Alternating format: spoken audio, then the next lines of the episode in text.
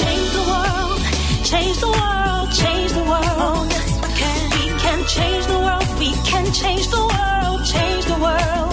This is the Santita Jackson Show.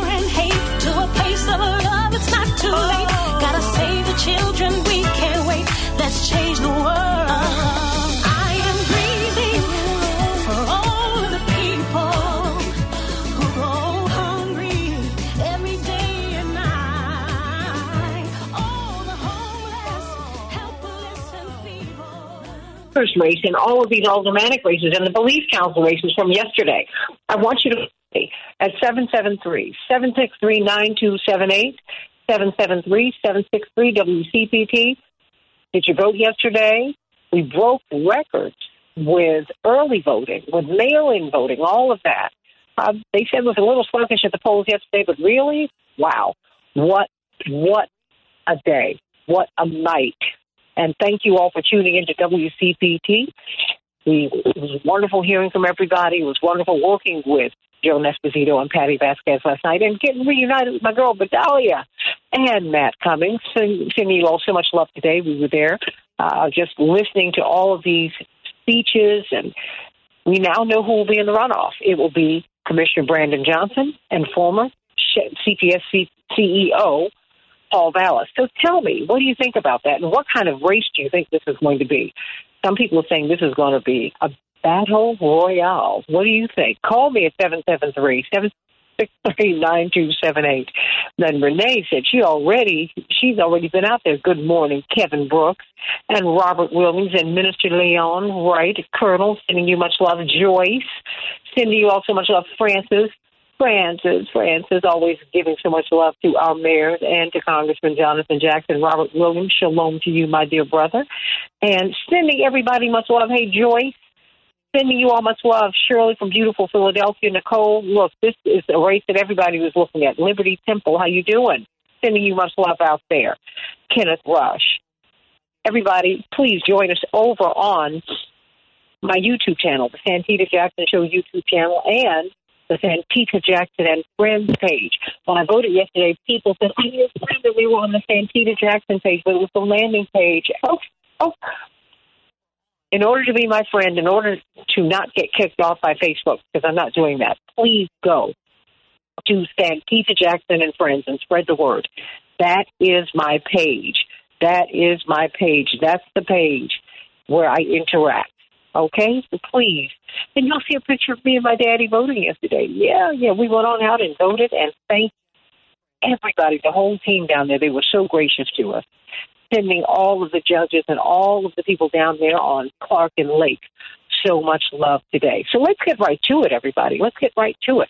Uh, in Chicago, we're going to have a high of 53 degrees today. Be partly cloudy. Minneapolis, St. Paul, 35 degrees. They will have snow in the NBA. The Raptors, 104. The Bulls, 98. The Timberwolves, 108.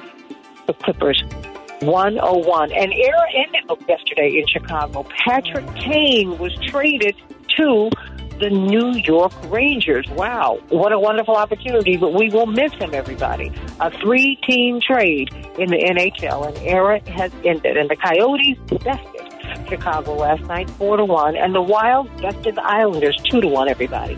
It will be Chicago in Chicago, the mayoral race that everybody was waiting for. Vallas versus Johnson.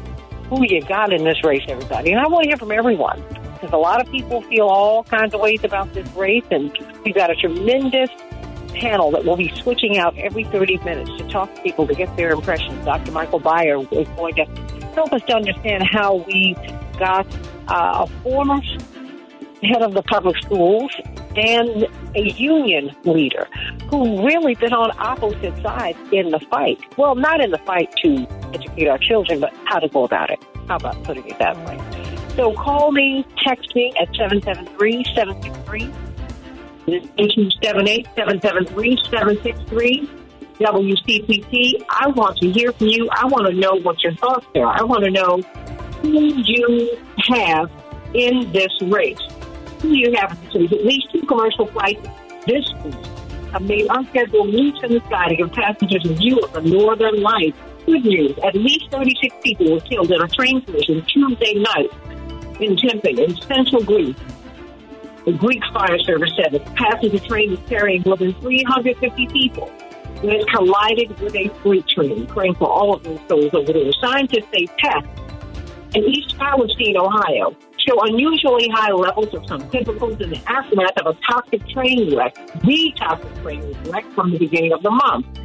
Nine of the dozens of chemicals that the EPA has been monitoring are higher than would be normally found in the area, everybody. And the Chicago Mayor's race, everybody's talking about it. They opened up with all of the newscasts talking about the Vallas Johnson Johnson Vallas matchup, April 4th. Truly something that we will all participate in. Come on, everybody, get out and vote. And we have same day on site registration, voter registration. No reason to not to vote. So let's get right to it. Let's get some good news from Pastor Vicki Johnson. Pastor Vicki Johnson, how you doing today? I am doing well, Santita. What about you?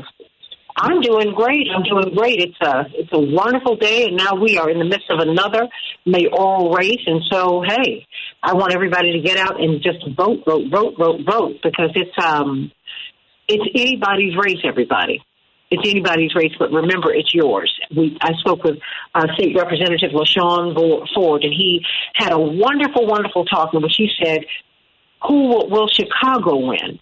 And that's really the point.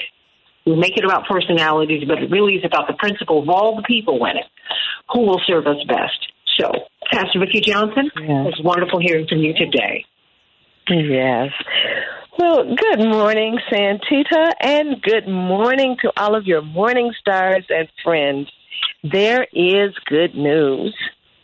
I love Black History Month, a time when black love is in abundance, a time when the world is exposed to our greatness, inventions, accomplishments, achievements, talents, gifts, and abilities.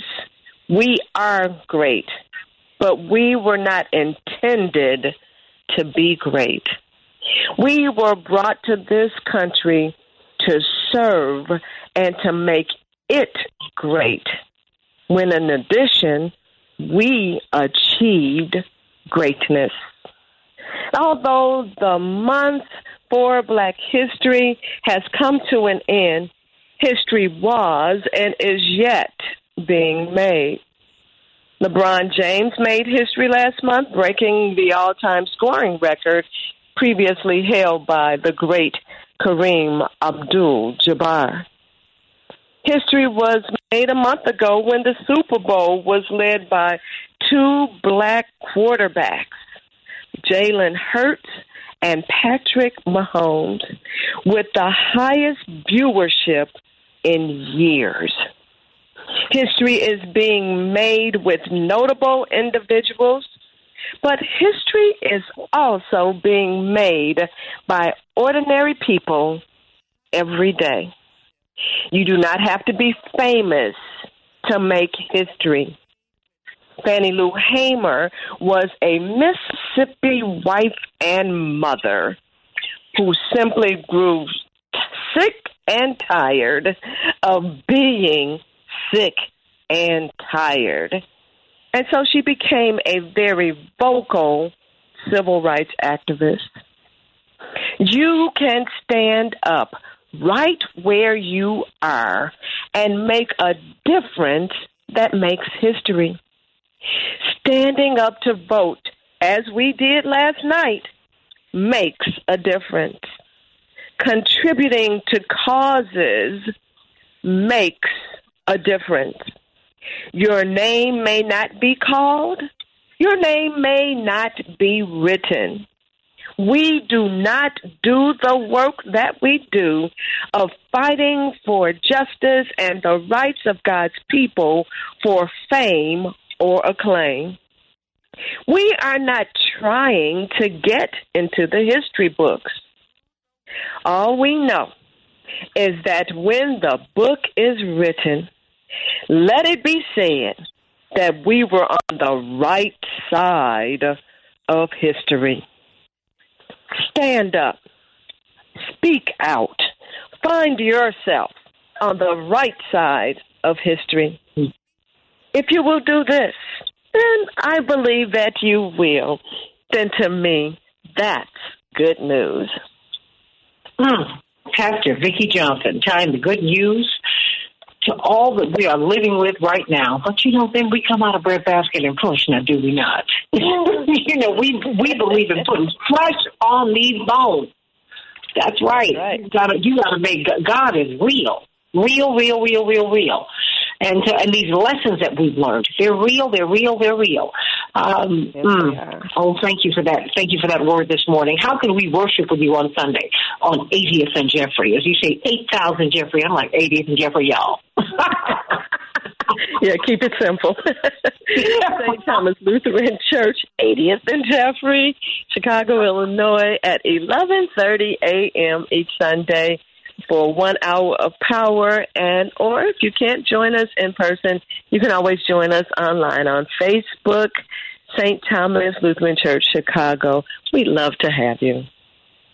I was giving myself away, Pastor Johnson, because you know what I would do? I'm so literal. Mm. I would be looking for 8,000 Jeffrey, and I'd be driving to Detroit. Okay. I'm just trying to let you know. Oh man, my mother said I always knew there was something different about you. She told me to get out the window. I was about. She said you were about two, and she came back into the room and she was looking for me. And she said, "Wait a minute, where is she?" And she said she became frantic and she saw these little brown fingers on the other side of the window. I had gotten out the window. Do you hear me?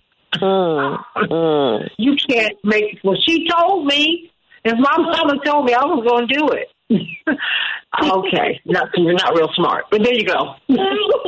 Letting y'all know I can be a little daft. That's all right. My father said, "Well, you know, if it's not in a book, my baby won't get it." So he said, "Let me try and help you." Blessings to you. Before we pivot to uh, Dr. Shanita Knighton, I want to at least get one of these callers in. Let me get. Um, let me hear Alicia. Alicia, what's on your mind today? Hey there, um, Santina. First of all, thank you so much for doing all the things that you do, you and your family. So just want to say thank you for that. Um, I, I'm actually kind of disappointed um, in, in this race. So I, I truly believe that Lightfoot lost based on personality. Because if we truly kind of dug into everything that she did, I have yeah, I've been in this city now for decades, and I never heard anything about invest in Southwest, and you know all the things that she at least tried to do, right? Um, but she did lose, in my opinion, based on optics and personality. However, we had the Daleys in there for decades and decades, but we had over I don't know how many there were. I'm just going to say just to embellish here, over 10 people running in in the campaign when you knew only one or two are going to really emerge. So all those people who did run and only yielded like 1%, 2%, they really took away a lot of the votes. And so what's going to happen, even though we have two candidates here, the one that will more than likely emerge is the one that's talking about crime, crime, crime, crime, crime, which is a whistle for all those people who are moving back into the city, for all those people, you know, the, the Loop is the fastest growing community uh, in Chicago. I don't know if you guys know that, but if you Google it, you'll see it. And what they don't want to see, or at least have some hiccups, small hiccups coming into their community. And because of that, that is all we're going to get all the other things that we've talked about that we've lacked for decades from systemic, structural, uh, and institutional kind of racism and inequities, we will not see with the incoming, uh, more than likely the person who will pull it off because his message has been clear. And it's been one single message or one single issue, rather, and that's crime. Do, no one wants crime in a city, no matter where you live. So that should be a universal. But that is all that, that will win because that, that is that one single issue that's pretty clear outside of all the other things um, that I believe all the other communities have been uh, needing for so long and have been underlooked and underserved and undervalued. Hmm, Look, I hear you. One of the things that we've learned from, uh, I think, from Mayor Lightfoot's tenure is how important retail politics are, though, um, because I like her a lot. that having been said, and I think that she, you know, dealt with a whole lot. That having been said, you know, um, people people care that you know, but my father often says that you, people need to know that you care. And I believe she cares about people. I I believe that. I believe that. That having been said, it really does come down to how people feel about you. It really, really does. So, you know, that's something that um, I, I hope that that's one of our takeaways because I think that we have got, um, it's going to be quite a race. It's going to be quite a race, and race is going to be at the center of it because dog whistle politics is not even a whistle, it's on the megaphone. Uh, whenever you're doing law and order, we're the ones, black and brown people, who get hurt. Um, and we're the ones who are blamed as if some of the biggest criminals are not on LaSalle Street and Wall Street. But, you know, Alicia, I thank you for calling. I, I think you have got some brilliant political analysis. oh, you need to come on in with me someday so I can get that. Hey, from Brazil, how you doing? Uh, oh, I'm sorry? I said, get me on your show. I'll be happy to join you. You know what? You know, bring in callers. So you know what? I'm going to get my board operator to just stay right there while I get your information and bring you on. Okay? Great. Appreciate it. Okay, you, you can be part of it. Absolutely, I love that. You know, I love that. I had Linear Bob, had Yvonne. I love that, love that, love that. Because there's a seat at the table for everybody here, and it belongs to you.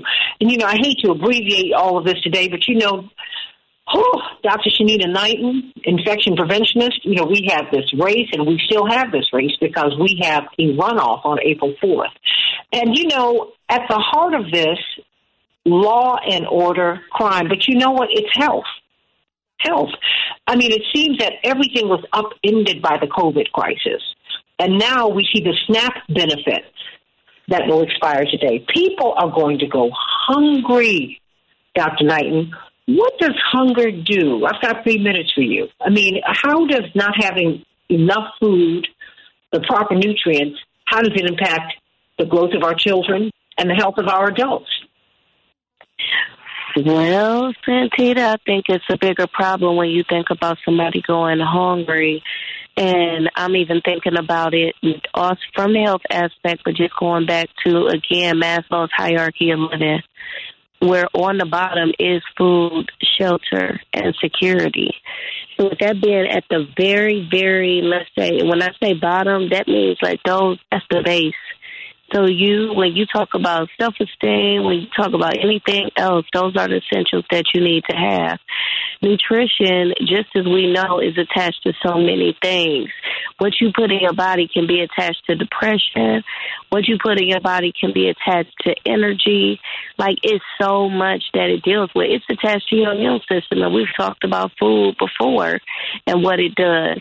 Think about the stress of not eating and that cortisol being released in your body you not having any antioxidants or proper nutrition to be able to counteract the stress that your body is experiencing as a result of not eating. We don't think about the fallout of things, and that's the unfortunate part. When, as you mentioned, SNAP benefits are ending, we got COVID dollars that's getting ready to go away, and how is that getting ready to impact people? Mm. I mean, that's what really, just thinking about these kids going to school hungry and to think about people working, working, working folks who are hungry. I just, oh my gosh. And so think about it. We know that that's attached to crime, it's attached to poverty. We've had this conversation before of how somebody doesn't have food in a neighborhood. You're going to go to the closest grocery store they may end up taking things because it's it's a survival mode. They need to eat right. But then that grocery store becomes unprofitable and then the next thing you know the grocery store is shutting down. So then it ends up becoming a food desert. People don't have anywhere to let's say not only just not buy food, but it also carries those items that we talk about when we say hygiene poverty. So it's now taking away the soap, it's taking away the detergents, it's taking away all the essential items that somebody would have be would have access to be able to purchase. And so we don't think about this chicken and an egg model. So when we see, oh, you know, why did they take this store out of our neighborhood? Well, it's still capitalism, and if they're going to be stole out of business because somebody needs to survive, it's like unfortunately they do have to stop the bleeding, and that was something I was not able to understand for the longest time because I've seen hospitals leave neighborhoods, leave our neighborhood. Um, grocery stores have left our neighborhoods, which means that some of us have to drive farther. And when I've literally been on the side of protesting and really understanding why these things are happening, when theft is at the center, you know, the epicenter of that situation, or if the uninsured, which is unfortunate, is at the epicenter of the situation, it's so sad because you try to think through what is the solution. And unfortunately, when people are going hungry and their backs are against the wall and their children need to eat and they don't have resources, people go into a fight or flight mode. So I do not have the best answer for that, but I do fear that crime and other things potentially may pick up. You know what, everybody? And the next mayor of Chicago is going to deal with that. and all the mayors, everybody. Let's talk about this mayoral race here in Chicago. Thank you for queuing it up for me perfectly. Dr. Shanita Knight. And hey, Dr. Nina. Hey, Dr. Nina. That is her handle. At Hey, Dr. Nina. Follow her. And let's talk about this race here in Chicago. April 4th is the runoff. What happened? How did we get here? Mayor Lightfoot, first uh, mayor in 40 years not to win a second term. Wow. How did that happen? Back with Born just a minute of the Santita Jackson Show.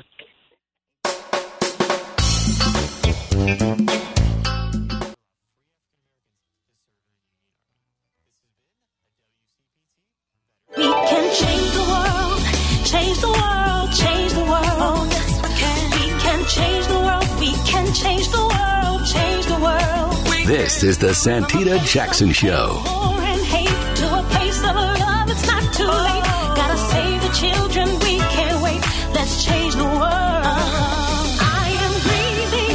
Hey, everybody. Welcome, welcome, welcome back to the Santita Jackson Show. Let us talk about this mayoral race. It is on and cracking, everybody. On and cracking. Let me go to Pam. Pam, what's on your mind today?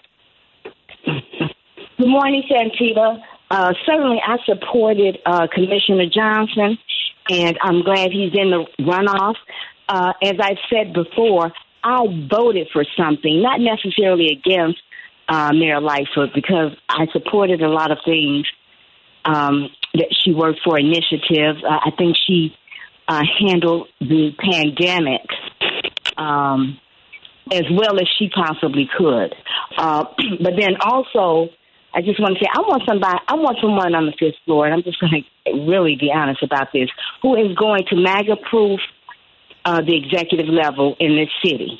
Because I think that's important for me.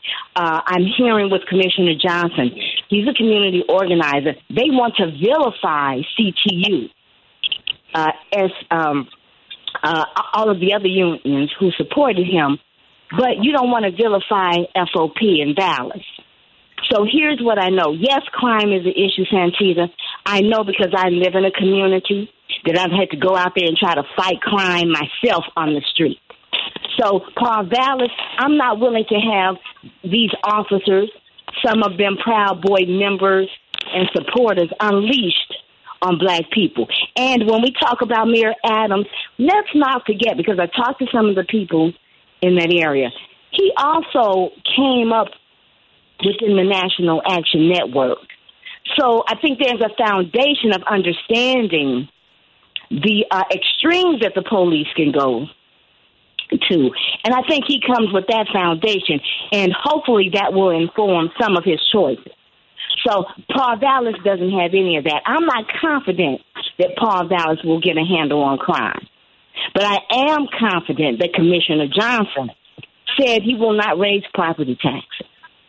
Just said that. He wants to make Chicago accessible for all people. That's important to me because you have too many people, particularly the business community, who benefit from no matter what mayor is in office. But they want the working class, poor, and every other class just struggling all the time. Now, the price gouging food prices, but you're going to uh, lower the boost that was receiving SNAP benefits. Mm-hmm. I heard Commissioner Johnson's acceptance speech. He talked about some of the things, direct quotes from Paul Vallas. But I see the media doesn't want to pick up on that. Paul Vallas's words. For me, it's an insult that he is even running. But I'm convinced that uh, the people in Chicago are going to come through for Commissioner Johnson because we need you something know, different. Pam, you know, we will see because now it's a whole new race. The fact is, Paul that's it. Well, you know, I'm, I'm going to pivot because you know I think you've said a lot, and I want, and I'm so glad that when you call because you have such keen analysis. Uh, Paul Vallas got 33.8 percent of the vote. Brandon Johnson, 20.2 percent. Chuy Garcia, 13.7%, Lori Lightfoot, 16.8% of the vote, and Ja'Mal Green, 2.1%, Sophia King, 1.2%, uh, State Representative Buckner, 1.8%, Willie Wilson, 9.4%, and uh, Alderman Sawyer, four tenths of a percent. So it was really, I think, anybody's race when we when we hear all of the campaigning. It's going to be very, very interesting. And uh, I tell you that there is a tall order that this new mayor will have to fill. Uh, but we have a lot of questions, and we have a lot of folks who are going to help us to look at what we are looking at. Of course, we've got Dr. Deeds White McKee with us today. He's going to be with us for the rest of the show. Dr. Michael Byers is going to stay with us for a little while, and uh, Reverend Jeanette Wilson Esquire from Rainbow Push, attorney Aaron Connolly. So excited to have all of you with us today. Um, well, Reverend Wilson, in a couple of minutes, tell me what did, what do you think about yesterday? What did we what did we learn? What happened? Well, I think we learned several things. Uh, a num- we did not have a a really recognizable turnout in the African American community. It's a very low turnout across the board. And so our turnout was even less than uh, the norm. When you talk about 70% of the people did not vote, that suggests to me that either 70% of the people were confused about where they were voting because this is a this is a year that we've had a remap and a redrawing of aldermanic lines and people didn't know where they were supposed to go. Too little education was done to the electorate about where they were to vote, when they were to vote. And so I think that's one problem. The second thing is there was not a high turnout among young millennial voters they didn't go to the polls. As much as Ja'Mal talked about he represented youth, well, I don't know who his base was because they didn't vote. The mayor did not have an identifiable, the city mayor, Lightfoot, did not have an identifiable base of support. Vallas, we knew, had the white ethnic wards uh, and the police. Chuy, we felt, had the Latino vote and um, you saw a, a divided black community with all of those candidates running against each other. It's impossible to to have a positive turnout with that kind of negativity and division among a, a, a, a part of the electorate. And so I think now uh, we have to decide as a community who has uh, the best opportunity to lead us into the next four years, lead us through the next four years in a, in a very positive way. I think Mayor Lightfoot uh, is the first mayor to lose in 40 years, but it's also the first mayor to have to lead in a pandemic. And the first mayor to have to have a COVID pandemic, a, a health pandemic, a violence pandemic that's unprecedented. And some would say it was uh, caused by her the rise in violence and crime in the city of Chicago. Much of it is, I think, the police decided after Laquan McDonald and what they witnessed uh, in that case, they were going to take this city back. And that's the goal, I think, in supporting Vallas, because they're trying to shift where they have uh, someone who they believe believes in in them, supports them. Uh, Lightfoot made it clear to the police on day one when she hired Brown that she had no confidence in the Chicago police force. And uh, when she selected her own bodyguard from the U.S. Attorney's Office. So I think all of those things have indicated the level of hostility and division that exists within this city that nobody wants to talk about. Who can heal it? I'm not sure, but I think that's a big issue that we face. Hey, everybody, call us at 773-763-9278. Want to hear your thoughts about what happened. In a couple of minutes, Attorney Erin Connolly, your thoughts. Well, good morning, everyone, and happy after election day day.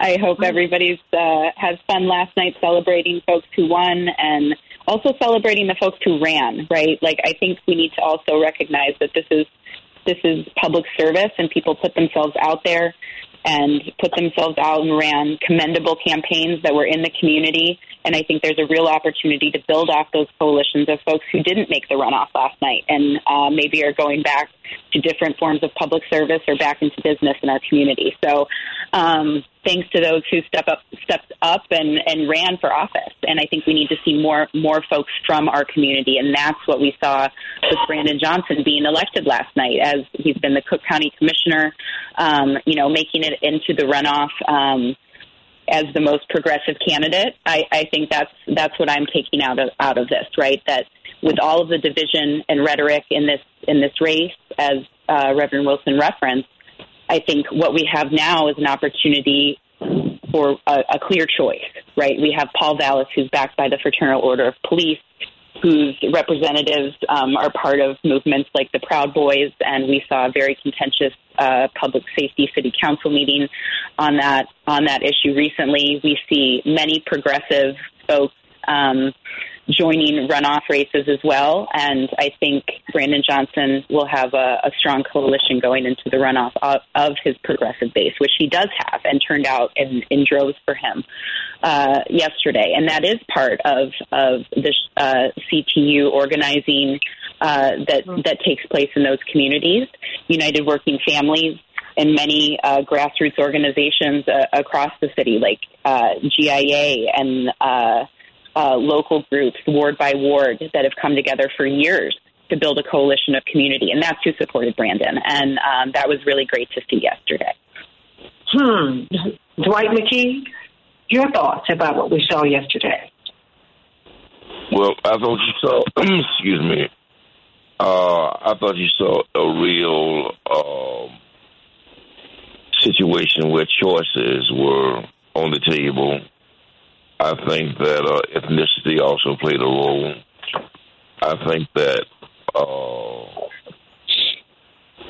the more progressive candidate was able to emerge from the pack, and that gives us the best advantage to win uh, in the the win the, the runoff. Uh, I think it's really going to come down between the uh, the Hispanics and where they end up going in the campaign. If I were Brandon, I would use the law and order issue to my advantage and paint Paul Vallas as an extremist and let the Hispanic community know that if law and order becomes the rule of the day, that they too will potentially be victimized by it. Because just like the black community is a little intimidated by the notion of just law and order without justice, the Hispanic community, I think, can be as vulnerable if they understand that many of those police see us the same way.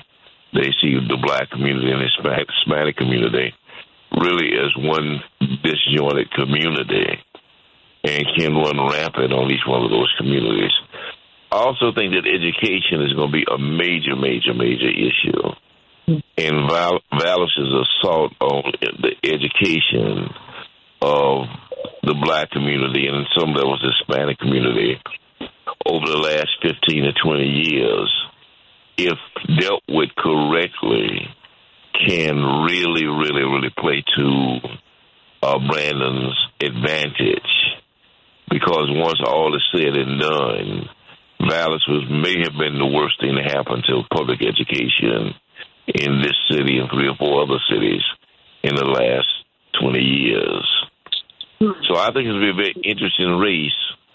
Uh, but I think that that that that that honestly Brandon has the advantage. I think Vallas will probably peak at 45%, is my guess.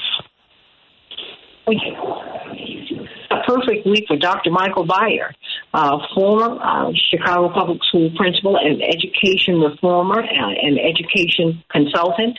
Uh, you pointed out something really, really key. You said, you know, we've got a mayoral runoff between a former teacher, union leader, backed by his union and the rank and file, uh, going up against a former superintendent, a corporatist, um, and um, well, I don't know what else to say, a corporatist, and someone who really has supported the privatization with public funds of public education. Talk to us. How did this happen? How did we get here? I mean, because I think Dwight is right. I think that education is going to be at the center of this thing because everybody wants their child to get a great education. One of the things we should look at, Santita, is uh, very, very quickly because I need him to jump in. Oh, sure. sure. Yeah, I'll be quick here. But first, I want to agree that uh, I think Vallas has a ceiling of 45%. If you didn't vote for him the first time, you vote you won't vote for him the second time. And two, the unions who are all going to support uh, Johnson are going to get out the vote massively. So we'll have a higher vote, voter turnout now that there's a clear choice. But as far as how we got here, uh, this is a long time coming. This is not just because of the past few years. This is back to, I mean, some could even trace it back to the 1800s, 1880s, that Chicago uh, public schools have been the center of corporate reform for uh, almost 150 years now. It has been an experimenting ground on everything from charter schools to privatization to using test scores and so on and so forth. And Vallas was the first um, CEO or superintendent put in charge once mayoral control came around in the uh, 1990s. And he was the first CEO put in charge. And noted, and he's not an educator, like you said. He's also not a police officer, so he has experience in neither. And what's more concerning is that he's a finance guy. He's an accountant, which is fine. You need accountants, of course. But what's concerning, though, is that he started a lot of the trends that we see to this day. And he, he made a lot of promises to make schools better for everyone. But I'm going to quote a book real quick here because by 2000, independent reports show that children in predominantly African American or high poverty schools under Vallas's leadership still received a substandard education. Schools on probation or reconstituted were disproportionately in the poorest and most likely to be African American neighborhoods, where they were promised magnet and college prep schools were also least likely to be constructed or fully funded. And after five years, reconstitution was a reckoned a failure. Test scores in the school had plunged, as had teacher morale. And here's the most damning line Vallas had evidently hidden much of the damning evidence. So this man is going to hide evidence. Wait, wait, wait, wait, wait. Stop. Hold on. You got to say that one more time because you gave us a lot of a lot of data, a lot of evidence. You said he hid it. Yes. So he was put in charge of schools. He claimed be turning the district around, and what actually happened was that black black teachers were laid off. Black schools were not improved.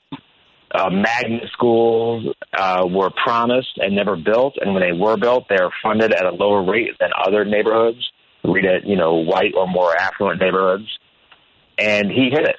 This is a researcher from the University of Chicago who wrote this book that I'm reading from. Vallas had evidently hidden much of the damning evidence, and so if he's going to hide evidence on Chicago public schools and the negative effects on black children, are you going to trust him with your police department? But this has been a long time coming of corporate reform, a school district being led by people who are not educators. And there's a role to play for corporate people. There's a role to play for business leaders, absolutely. But when teachers are consistently shut out of the fifth floor and of central office, not just for a couple of years, but for decades, if not over a century, this is the result eventually going to get fed up and they're going to all push for a candidate. And it started with Karen Lewis, and ever since they've been pushing for candidates, and they finally got one in the runoff. Well, this is the second time because Karen Lewis made it runoff, but they have a much better chance, I would say, against Vallas given his history of failure, not just in Chicago, but in New Orleans, Bridgeport, Connecticut, Philadelphia. For some reason, this man goes to predominantly black cities, runs the school district, and then walks away with minimal to no improvement. After he left New Orleans, the entire school district was reconstituted and put back together after it had basically been privatized. So that's the choice you really have, and that's how we got here. Is 100 years of a school district being pushed by corporate reformers who have no educational background. And you know, and people who who really had no intention of educating the masses. I mean, when Congressman Jesse Jackson Jr. was in Congress, he went through uh, he went through the Constitution. He said, okay, we do not have a federally protected right to vote. And he just saw all of these gaping holes uh, that were in the Constitution, uh, one of which, which he was, he was obsessed with the fact that we needed equal access to equal high quality education. He said, nowhere in the Constitution are you guaranteed the right to be educated. That's why the kids up in Detroit have been suing because they have been graduated from school, sent to college, and they can't read. You have actual, there was one classroom in which an eighth grader was teaching their class because they had no teacher. I mean, this is, this is what the privatization of the public school system is, is doing. That's what's happening here. Jeanette, you were going to say something? Well, I was going to say something very similar. The, whole idea of creating a corporate model for public education has diminished uh, education. And this started uh, really when, when the mayor did take over the school system. It was the worst school system in America, Chicago was. And so what he did was put a man over the school system who was not an educator, and he ended up closing a number of schools uh, that allegedly were low performing, you reassign your best teachers away from the schools that are struggling and give them to schools that uh, have high and you you take the high performing students and put them in gifted schools, quote unquote, or in away from neighborhood schools, so you diminish the value of neighborhood schools. We closed 50 schools over the last uh, decade. 50 public schools closed. Schools are a major business interest for communities. And so that has been a, a major problem in this city. And you've had uh, people who are not educators running the school system for years, for decades. And that you can't do that. That model doesn't work. So that's what uh, we have we have dealt with, and now you have an educator who has the potential to become mayor. The question is, how will he fund the necessary changes? You have a decline in black teachers in the city of Chicago. Most of our educators are not black teachers, and you have very few male teachers. I mean, we have gutted a system and created this quote unquote choice, which is not real choice. It is selecting out the best and brightest and leaving the rest to fend for themselves and not have educational options that are, are brought uh, available to every child. Some children should be in the trades. We took the trades out of the schools, put them in the suburbs. And so the next mayor has to deal with all of that. And so I understand clearly what has happened in education over the years, and then the, the level of violence that we don't talk about that occurs in these school communities and in and around these school buildings impacts our children. Our children go to school every day in war zones, and they're not given social workers, not given the appropriate supports. Uh, they live in war torn communities. I did crisis intervention for CPS. We had people out every single day. We were going from school to school, neighborhood to neighborhood, where children arrived at school and their friends were dead or hospitalized and no counseling available to them. And so this is this is uh, this these are the issues that must be addressed, and there's got to be funding for social workers and psychologists our kids are damaged. Reverend Wilson, you're absolutely right. But what we're going to have to do as citizens is know, have that information, and then we have to understand that the voting is the end of the beginning, not the beginning of the end. Now you right. must push whoever gets in office to make these things happen. You can't just sit back and have Mayor Johnson or Mayor Vallas do whatever it is that they said they were going to do. You must make them do what you need them to do.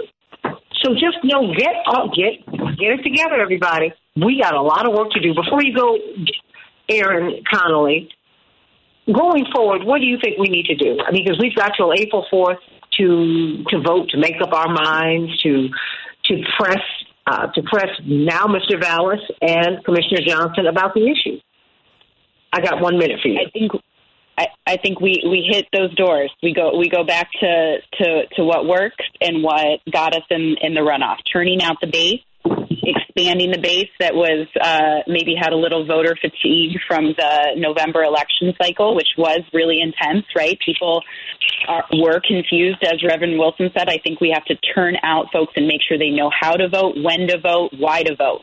And um, when we talk to folks on doors, um, they show up. And it was great to see those folks yesterday at the polls saying, hey, you showed up at my door. I'm actually here voting for that candidate. There's nothing better than that. And we have to keep building that community in the next six weeks and showing folks really what's at stake here. And we're talking about um, the future of our public safety system, how we reopen the closed mental health clinics, how we support teachers and hire social workers and librarians and you know have a budget that reflects our values in the city and that begins at the fifth floor and it continues with a progressive coalition at city council Amen. Librarians need libraries, which are populated by books, everybody. Hello. We need resources in these schools, in these poor areas. Come on now. Come on, people. We have places we have places that do not have adequate gymnasia. This is crazy and it's wrong. Thank you, uh, Reverend Reverend Jeanette Wilson. I was about to make you a doctor. Oh, you do have a doctorate of jurisprudence. thank you, Jeanette Wilson. Thank you, uh, Attorney Aaron Connolly. Everybody. Oh, absolutely. We're going to continue this conversation because now, now we have another level of this race. Another level. Now you have to press both of these candidates on your issues Back with more of the Peter Jackson Show in just a moment. Thank you.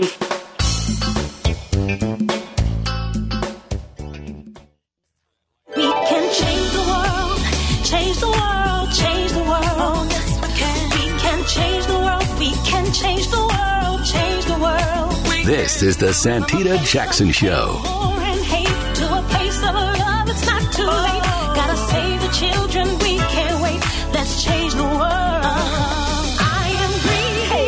Everybody. Welcome back to the Santita Jackson Show, the second hour, the day after the election. We will be having a runoff in Chicago between former CEO of Chicago Public Schools and former CTU leader, union leader, and public high school teacher, and now Cook County Commissioner Brandon Johnson. It is going to be exciting, everybody. You can have same day on site registration, voter registration. You got to get out and vote, and we now need to put these issues on the table. You need to know what these men stand for, and more than that, you need to tell them what it is that you want them to do once they become mayor. One of those two persons will become mayor. I'm Santita Jackson.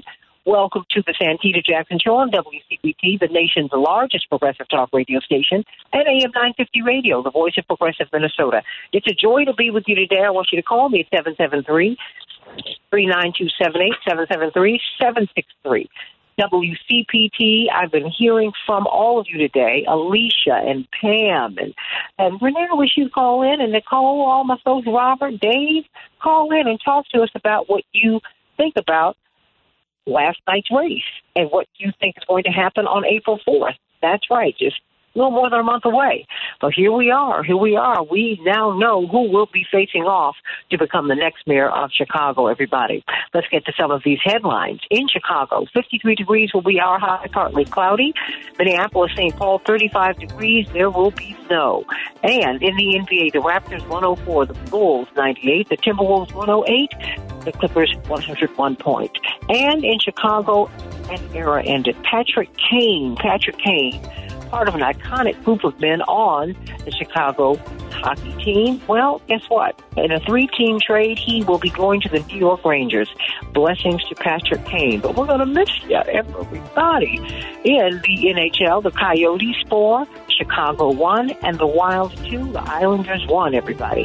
What happened last night in this race? What happened last night in this race? We do know Paul Vallas got 33% of the vote, and Brandon Johnson got 20% of the vote. The mayor got 16.8% of the vote. Chuy Garcia got 13.7%, and Willie Wilson got 9.2%. Top tier. So, what do you think is going to happen on April 4th? Who will be able to pull it out? Will Vallas pull it out? Will Johnson pull it out? I want to hear from you. Call me at 773 763 9278 773 763 WCPT, everybody. Praying people of Greece today. At least 36 people were killed in a train collision on Tuesday night in central Greece. The Greek fire service said a passenger train was carrying more than 350 people when it collided with a freight train, everybody. Scientists say tests in East Palestine, Ohio show unusually high levels of some chemicals in the aftermath of a toxic train wreck. The toxic train wreck on February 3rd last month. Nine of the dozens of chemicals that the EPA has been monitoring are higher than would normally be found in the area, according to a group of scientists from Texas A&M and Carnegie Mellon University. Hmm. I did an engineering program years ago. Yeah. Chicago Mayor Lori Lightfoot became the first mayor in more than 40 years to lose their bid for reelection, marking that first time. Can you believe? Why do you think she lost, everybody? I want you to call me. Call me at 773 763 WCPT 773 769 9278. And of course, we have got Brandon Johnson, Commissioner Brandon Johnson, and former CEO of Public Schools, Paul Vallas, who will be running in this race. Let's get a couple of these. I you know as we are looking at this race, we're also looking at economics, everybody. You know, home ownership is central to the wealth of Americans. Indeed, that's generally our biggest asset, our homes, but more and more of us are not able to buy homes. Fewer and fewer of us, let me put it that way, are able to purchase homes. So guess what? Team Hochberg wants to help you. If you are a first time home buyer, meaning if you have not owned a home within the last three years, you need to call Team Hochberg at 855 56 David, 855 56 David, your trusted local lender. First time buyers made up just 26% of home buyers last year, down from 34% just the year before. Um, it's the lowest home uh, home buyer uh, market in more than 40 years, everybody. So Fannie Mae and Freddie Mac have stepped into the breach. They want to turn these numbers around by incentivizing first time home buyers, people who have not owned homes over the past three years, by offering substantially lower rates. Now, this could change at any time, so you need to go on and get in the mix right now. If you make less than one hundred five thousand seven hundred dollars and have not owned a home within the past three years, call Team Hochberg and see if you qualify for these low interest rates, which could change at any time. The special offer can change at any time, so you need to call Team Hochberg today, everybody, at 855 56 David. 855 56 David. This is your opportunity to build generational wealth for your kids, for your grandkids. You can do this, but you got to take advantage of this incredible opportunity from Freddie Mae and Fannie Mae, Fannie Mae, uh, Freddie, Freddie, uh, excuse me, Fannie Mae and Freddie Mac. What you have to do is have some people walk you through it, walk you through the the application process. And Team Hochberg is willing to do that. So call them at 855 56 David 855 56 David, or go to 56david.com, 56david.com, and find out more about this and their perks work program. So, everybody, let's talk about this race, everybody. This race that will be about law and order. That some people say will be about race too. It'll be about education. It'll be about all the things that we deal with here in Chicago. Of course, the pastor of the New Mount Pilgrim Missionary Baptist Church here in Chicago, a brilliant theologian, used to be the head of religious affairs at Rainbow Push. He's done so much, brilliant scholar, professor, all of these wonderful things. And, and more than that, a wonderful husband and father. Of course, I'm talking about none other than, none other than Pastor Marshall Hatch. And then, of course, we've got Dr. D, Dwight McKee. Everybody keeps asking me to bring him back, so that is what I do. But let me start with you, Dr. Michael Byer, uh, former Chicago Public School principal, and um, you are an education reformer. You're an education consultant, and um, you know it's not, it should not be lost on any of us that we are dealing with someone who is pro union, a union leader, someone who is pro public education. Uh, someone who lives in one of these struggling communities, and that is Cook County Commissioner Brandon Johnson. And we're dealing with a corporatist right? We're dealing with someone who was the CEO of public schools who led, um, and it, not just here, but in other cities like New Orleans, the privatization of our public resources, the privatization of public schools. Um, talk to me. Who is Paul Vallas, and what is this? And who is Brandon Johnson? And why is it of interest that these two persons are facing off in this race at this time? Yeah, thank you, Santita. So, um, eh, you know, as I mentioned earlier, that uh, this is a long time coming, well over a century of a public school district that has been run by non-educators, that has been run by the business community.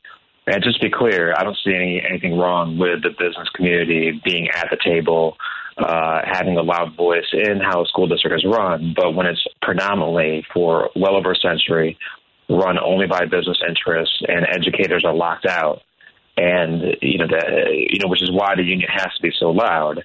Uh, this is the result. You get uh, union-backed candidate, and this this started long before even Karen Lewis. Uh, you know, this is the end result of corporate-led reform. And Paul Vallas was the first superintendent, or as we call it here in Chicago Public Schools, CEO, after mayoral control. And he has no education background, nor does he have any policing background either. Uh, he's a finance guy which again, we need finance people, but to put them in charge of education and in charge of teaching and learning is another question. And, uh, you know, the quote of the last hour, there's a quote from a book called School Reform Corporate Style, Chicago, 1880 to 2000. This is written by Dorothy Shipps from the University of Chicago, which tends to lean towards, you know, the business community leading Chicago Public Schools and other districts. Uh, but it goes on to show through research that when Vallas was CEO, he promised, you know, improving the school district, turning it around, or they called it reconstituting.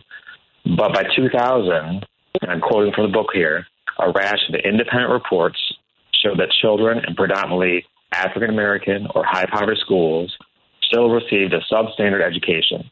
Schools on probation or reconstituted were disproportionately in the poorest and most likely the African American neighborhoods they were promised magnet and college prep schools that were also least likely to be constructed or fully funded when built.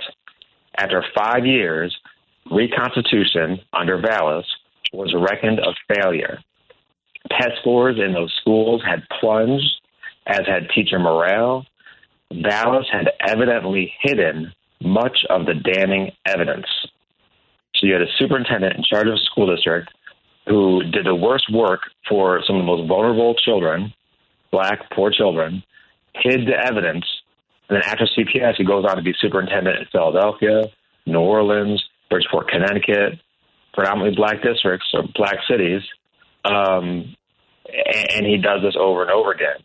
So if you want to put a man in charge of the city who hid evidence about damning evidence of how black and poor children received an education or failed to receive a proper education under the school district, and now you're going to also let him run the police department. I'm not sure what, what what's going to convince you otherwise, but that's who you know. What, what do they say when they show you who you are, or when they this is his history, this is his legacy, and that's how we end up where we're at. I wouldn't even call him a corporate reformist. I think he just moves around to district to district and this is the result. And the CTU, rightfully so, sees what's on the table, and they're fighting to prevent this from happening again. Hmm. Everybody, what do you think about that? What do you think about that? Before you go, is there anything else you would like to add, Dr. Beyer? It's going to be a very interesting race. I think this will be. Um, and what's interesting is that in education, the trend has been against using test scores. Vallas was solely focused on test scores as the only benchmark of a quality education. And all the research has shown that while that is good, useful information, it's not how you should measure schools or teachers. It's actually it works the opposite way when you start doing that. Um, but you know what, what's going to happen is that in education for the past couple decades is that the reform movement has realized, okay, and that a, a test scores shouldn't be used in that way. This election right now might be the last final stand for what we've come to know as corporate uh, education reform in this country. And that's what's on the table. It's not just the city of Chicago. Chicago is symbolic of our entire country, especially when it comes to education and police reform, because both need reform, both need improvement. And that's what's on the table between these two candidates. It's going to be an epic battle. But thank you for having me on, Santita. Always, always have you on. We've got Dwight McKee. We've got Pastor Marshall Hatch, Reverend Dr. Marshall Hatch. So what do you make of what we saw yesterday? And what about this battle over public education? It seems like that's going to be central uh, to this, along with law and order. I mean, I think now everything is going to come up, Pastor Hatch.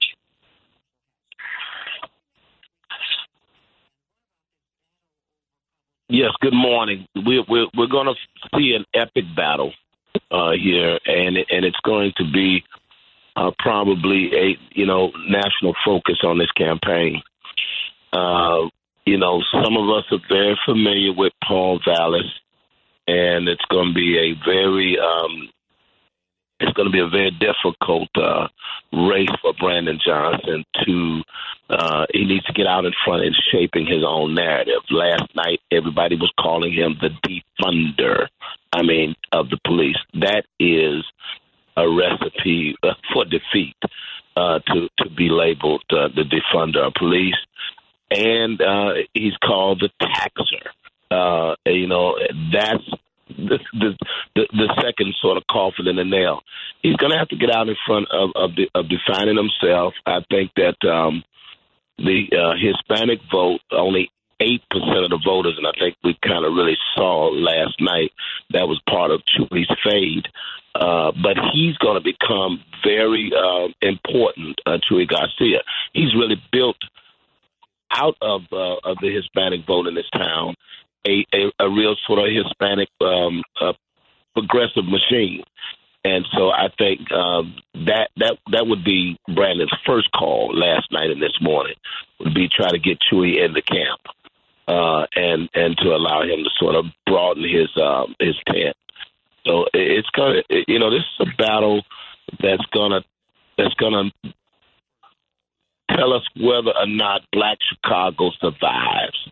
Uh, I, I, I mean, I think that uh, the election of Paul Vallas as the mayor would be a uh, a major setback for any kind of recovery for Black Chicago.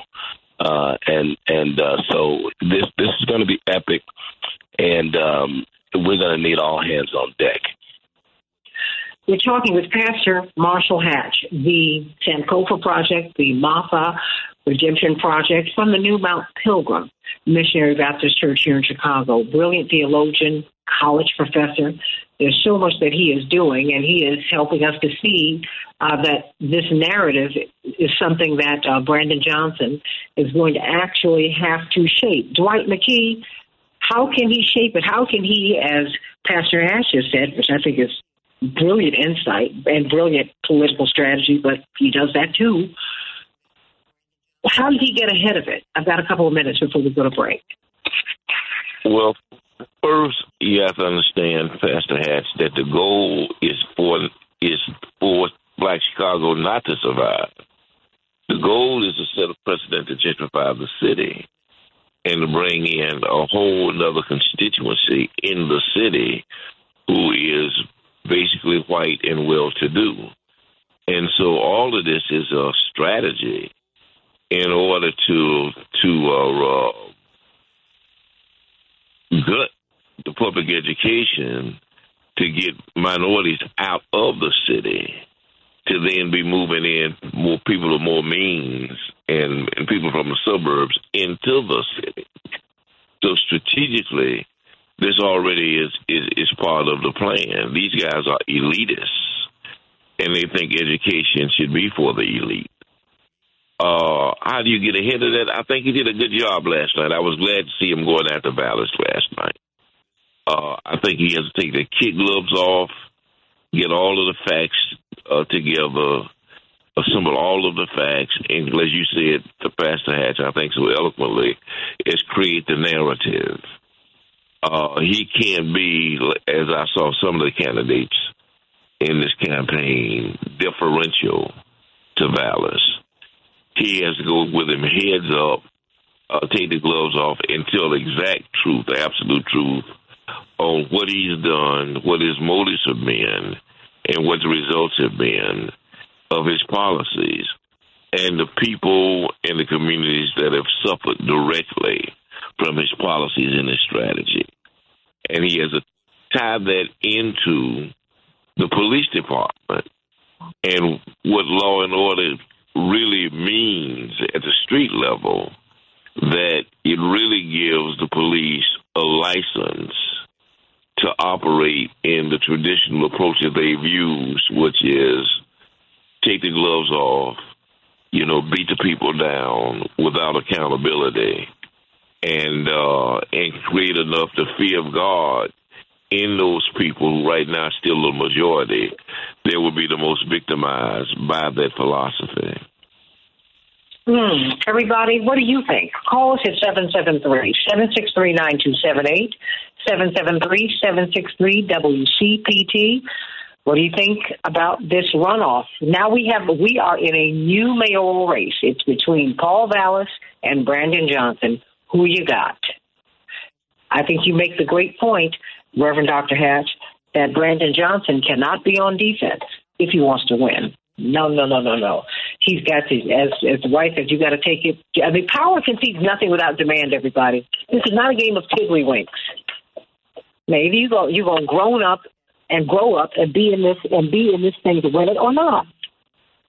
And no one said you have to be cruel. You should not do that. That is unholy. It's not whole. It's not complete. It's wrong. But you must advocate. And we have to help, we have to support our candidates in their advocacy by pushing them. Back with more of the Santita Jackson Show in just a minute.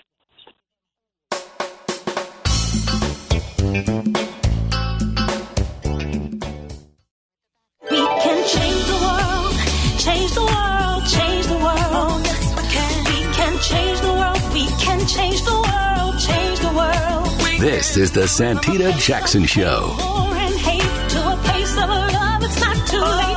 Gotta save the children, we can't wait. Let's change the world. I am breathing for all of the people. Back to the Santita Jackson Show on WCPT 820, the nation's largest progressive talk radio station, and AM 950 radio. I have to give a shout out to Patty Vasquez and Joan Esposito, brilliant, brilliant uh, journalists and hosts. I was so pleased to be with them last night, and with our Lady B, the Dahlia Te- Tejada.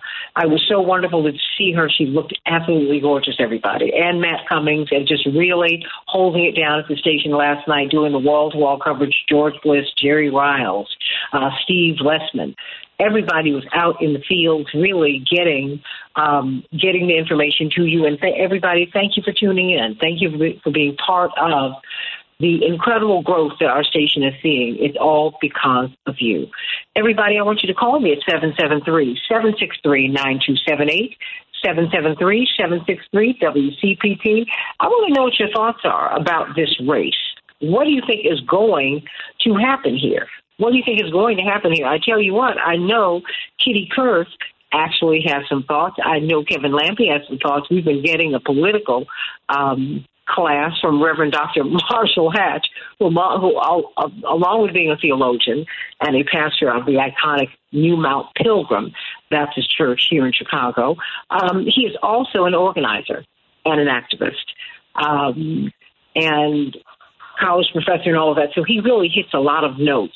And of course, this brilliant social scientist, Dwight McKee. Um, we are, this is really, really, really wonderful stuff that we're talking about here. Um, before we go to Kitty and, and Kevin, uh, I want to hear from Pastor Hatch and and then you, Dwight. I mean, Pastor Hatch, then what is the path forward for uh, for these candidates today. What do you expect to see from Brandon Johnson? What what must he do to win? What must Paul Vallas do to win? Not that you want to help any other candidate out, but I just, you know, what is the pathway to victory, Pastor Hatch? Brandon Johnson is going to have to expand his tent. He's number one, consolidate uh, the constituencies of, uh, of of all of the other black candidates if he can, or as many of them as he can, and uh, and then the black public officials, particularly the you know African American and progressive aldermen, you know, not just black but progressive aldermen uh, who each have their own war organizations. And then he's gonna uh, he, he needs to do all that he can to bring Chuy Garcia in, who has a progressive Hispanic machine uh, that that actually can deliver votes. And then he's got to expand out beyond the black community and even the Hispanic community and try to, of course, uh, project himself as progressive. He needs to mitigate being boxed in the corner as a tax and spend uh, uh, uh, uh, candidate, and he needs to, and he needs to also uh, figure out a way to get out of the defund the police uh, uh, foxhole that they put him in. Um, and so he's got to he's got to move beyond all of that, and he's got to at the end of the day he's going to have to try to turn this into a national race of of uh, basically a, a progressive Democrat in in the city of Chicago to help him raise money nationally and and up his profile. Uh, Paul Vallas is going to do all that he can, number one, to try to mitigate the sort of right wing box that he's been put in. Uh, and he is a right winger. Uh, but he's going to try to use black faces. Uh, that's the Paul Vallas I know, and he and he and he prides himself on being fairly competent in knowing how to uh, use black faces around him. Uh, but make no mistake about it, he's the FOP candidate. Uh, there's some fairly easy um, information you can get about a son that he that he has, who's a police officer, I believe in Texas, if I'm not mistaken, who, who shot and killed a, a black man. Yeah. Mm-hmm. Now he was to be to, to to be clear, his son was found not to have been a police officer who fired the trigger, but he was part of the team that chased this young man down, right? Okay. And said and said, "Get down, boy," you know. Mm-hmm. Uh, and he mentioned last night that that that his entire family are police officers, firemen, and then he said teachers are really, you know, really government workers. So I mean, this was the signal to that those five wards here in Chicago where 52% of the police personnel live. You know, the neighborhoods we're familiar with on the southwest side, and then up near O'Hare Field. So this is the this is the white ethnic candidate. Uh, but but Paul is gonna is gonna is going to do all he can to use black faces to mitigate and to sort of soften the the edge of his uh, of his really really he's a he's a he's a right winger. Hmm. Dwight McKee. Well, I think he has to do what I told your brother to do when he ran for Congress, Jesse Jr. Is he has to take this from a campaign to a crusade, Hmm. and he has to use the history of the city to his advantage by playing the politics of inclusion to mitigate that the politics of exclusion that have existed in the city for the last hundred years. So when you talk about defund the police, what the, a, a better approach than that is he's going to expand the police beyond those five boards that Reb talked about, and that now it's a chance to bring in the Asians in terms of part of the police department, and the Hispanics as part of the police department, and the blacks as part of the police department, and those people have been left out of the police mainstream all of these years. He has to bring them into the contracts in the in the city. He has to really focus on reforming education and bringing back the teachers, community-based teachers. So just like we need community-based police, we need community-based teachers. Right now, most of the teachers, because of uh, Teach Chicago, Teach America, have been the blacks and Hispanics have been run out of the school system, and all the men have been run out to make room for young white teachers. And even though that's his base is the teachers union, if he's going to win, he has to broaden that base to include those who've been locked out in those communities who've been locked out. That it becomes an opportunity for them to be brought into the economy. And lastly, again, I think he has to take a regional approach to economic development. I say all the time, I, I, I saw the mayor of Atlanta use the airport to bring Atlantans and the minority Atlantans into the economy and into the markets. Uh, I saw Daley do that with O'Hare Airport and do that with the Dan Ryan Expressway. Is that he should talk about a, a airport out south that can become a point of economic development for those blacks who've been dis- displaced out there and those blacks on the south side that don't have an opportunity to work at O'Hare. And I think he should go straight for not taxing the property owners in the city again, but a tax on the, the mercantile, mer- mark in the Board of Trade, where all this money is being made in in a transaction fee, because again they live off the prerogatives of the people in the city, and they don't pay a tax on that. And you can raise billions and billions and billions of dollars while you relieve the burden of carrying the tax burden on the property owners and the people that with the tickets and the red light cameras and being the poor being oppressed, having to carry the burden for the rich. So he really needs to play the politics of inclusion. Uh, Kevin Lampe, your assessment of of of you know of of of I mean it seems that um, Brandon Johnson surged over the past few weeks. I mean, we you know, and because we thought maybe you know, of course, Chuy Garcia, of course, the mayor, of course, of course, and then it was Brandon. But then uh, we did see Paul Vallas make a strong showing last night, relatively speaking. Talk to us. You know, it was it was what I think is so interesting as as the numbers are shaking out is we we had expected the margins to be much thinner um, than it turned out to be, uh, and that there was even some talk that it might take the March 14th for us to actually get this election certified and know who the two candidates are going to be. I think we're, we're you're you're looking at some ward races where there is some razor thin margins, but some that are definite there's a difference is going that, that has happened. I think it is um, the race has begun now. And kind of talk about this in terms of the you know a traditional campaign where there's a primary, then a general election. We're now in the general election right now, and is clearly defined in, in the city, and it's clearly defined in, in most wards uh, where there's going to be a runoff. But now uh, we've gone from the marathon to the sprint.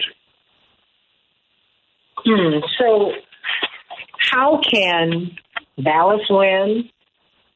How can uh, Brandon Johnson win? And do you think that with law and order, which is, you know, the dog whistle politics that you have been decrying for the past few weeks, do you think that racism, not race, there's no problem with race, racism is the problem. Do you think racism will be central to this campaign, either overtly or covertly? This is going to be a much more intense uh, intense time now between this and and, and, and April when the when the next election is held, the runoff election is completed. You're going to see um, there's there's a couple of interesting things going to happen over over the next uh, two to three days.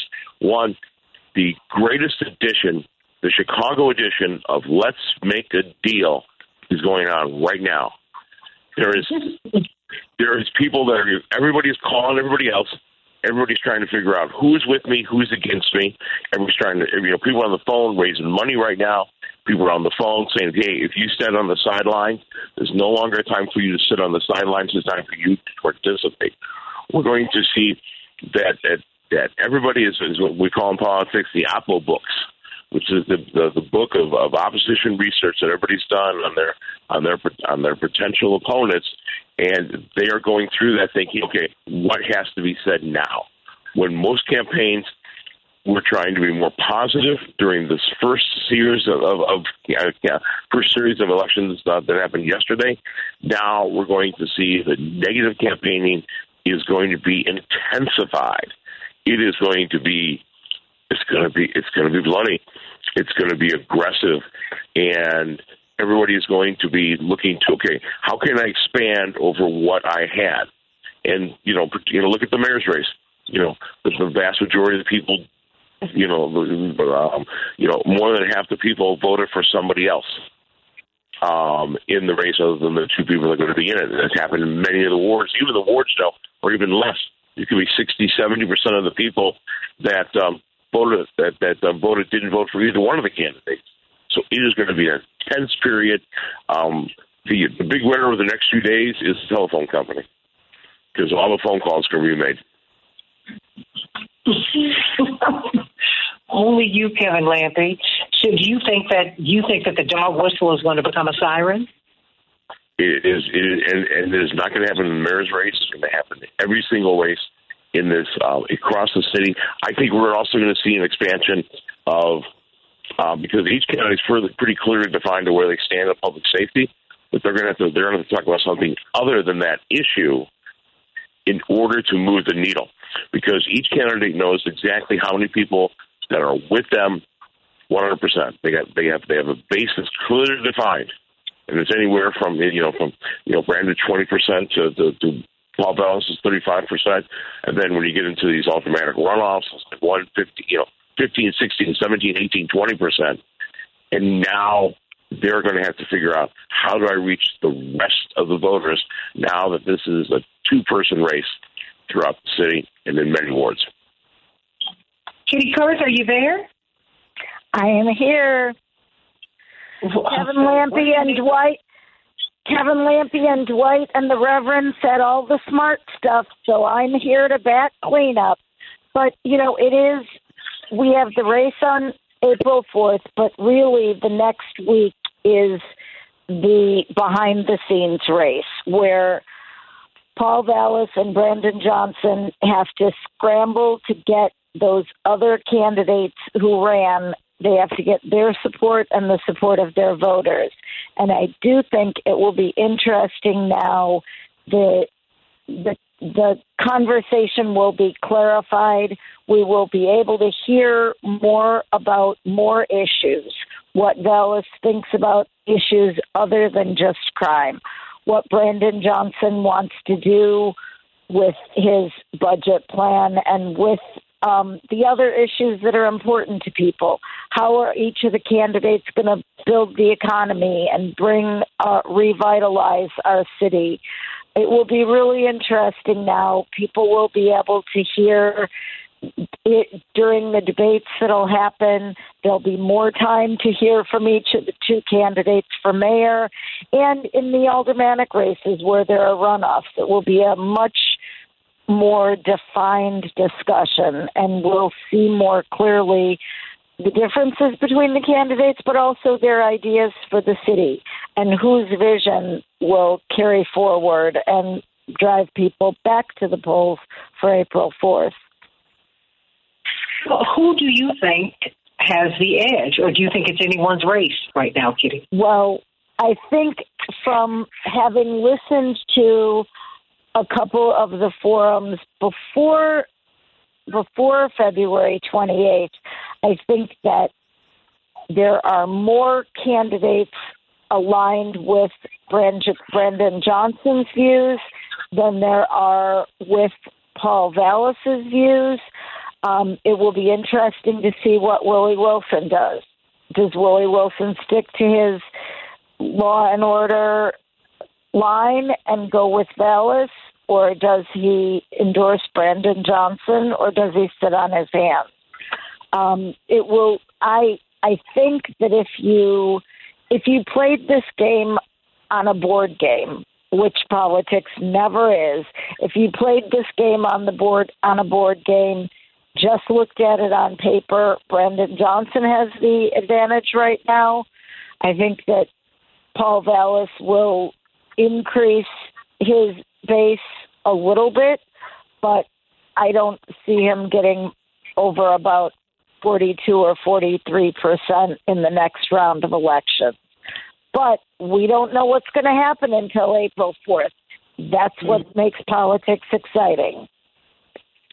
You know, and I have to tell you, I think that a lot of Paul Vallas's voters, uh, like President Trump's voters, don't want to be identified. I think that he has a lot of, if you will, Pastor Hatch, closet voters. You know, because dog whistle politics, right wing, you're Republican, blah blah blah, all this stuff. I really think that he, I I think he's got a real shot because a lot of folks um, will coalesce behind him on racism. They will on law and order. They will on the privatization of public schools because public schools are not as good as private schools, which is completely crazy. And you know, quite frankly, it's just not smart. So, I mean, do you think that there are a lot of closet supporters of Paul Vallas? You know, because he was like clocking at twenty percent, and then he got thirty three percent of the vote. Pastor Hatch. Yeah, I, I think you're exactly right. I mean, there are a lot of folks who uh, are not going to be interested in being publicly identified with Paul Vallas, uh, who are going to vote uh, along really racial lines, uh, because that the the crime issue is the dog whistle uh, for race, uh, and that's why I think that Vallas is probably going to do his best to put a few black faces around him to sort of mitigate the, the racist label. But I think that that's part of what we saw in the surge of Vallas, and that is Vallas is the when he says the law and order candidate, it means the white people's candidate. You know, for for people for whom uh, black and crime is synonymous. Uh, so it, it's going to be an interesting um, uh, job that I think Brandon has to define Paul Vallas, uh, and he needs to do it as a Republican and as Trump like to try to kind of uh, you know make the contrast stark, uh, so that it you know you'll get some folk who will look at um, reviewing their their support for Vallas and and and would be somewhat ashamed to be identified with him if he gets basically um, framed right as he should as a right winger. You know, in about a minute, Kevin, where are we going with this? And April 4th is around the corner, but I, I'm with you. I think it's going to be, I think with everybody here, we all agree this is going to be very intense. A very intense campaign. What will an, an intense campaign look like? One minute. You know, so it is important to look at what, what we in business call IE's independent expenditures. This is the first time that we're going to see in, in the city of Chicago and throughout the wards a, a large presence from independent expenditures that are that are these are political action committees that sometimes uh, based upon the, the structure of that committee sometimes we know who the donors are. Most of the time we do not know who the donors are. We're going to see a lot more money coming from third parties third third parties different groups who are going to be playing in races all across the city in the mayor's race and the individual wards. This outside this money that's not necessarily tracked is going to play a huge difference in this. Uh, mailboxes are going to be filled up, the airways are going to be filled up, and people are all going to be hustling to see who's got a field team and but who is the money behind it and who is going to be behind the support for each of these candidates that we may not know who the donors are. So it is something that I think the the, the media, particularly independent media, needs to be constantly looking at and figuring out, okay, who is really behind these 10 mailings, these TV commercials, and who are the people that are trying to influence the election beyond just the candidate's own campaign team. Hmm. Kitty, I've got a minute for you.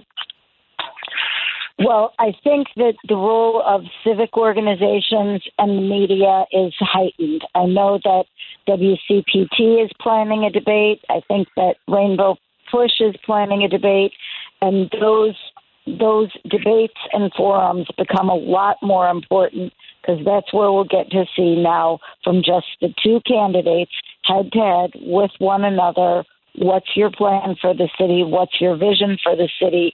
What do you want Chicago to look from look like four years from now? And the voters will get a chance through the debates to hear from the candidates. But the candidates need to get out and get to every corner of the city and the mayoral candidates and campaign and go talk to people. One on one retail politics becomes critically important. Hmm. Everybody, stay right here. I'm going to get some closing thoughts on the other side on the Santita Jackson Show YouTube channel and the Santita Jackson and Friends page. I'm also streaming on Reverend Jackson's page. Imagine that. That's right.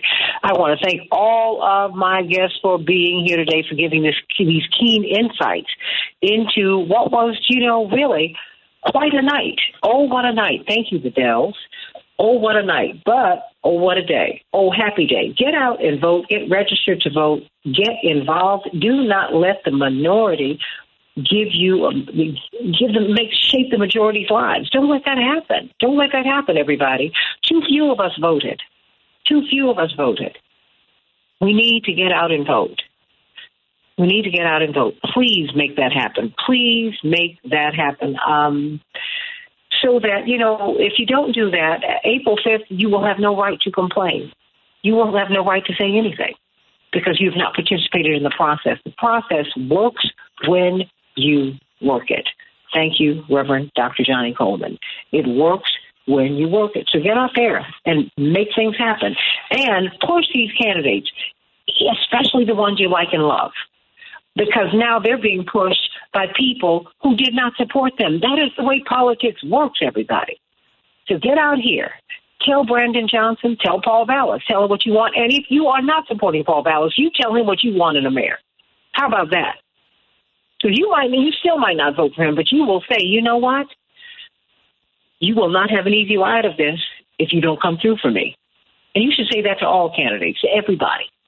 That's right, to Brandon Johnson. You have to let people know what it is that you need them to do. Remember, before you get who you want, get what you need. Politics is a negotiation, everybody. I love you. Can't wait to be with you tomorrow on the Santita Show.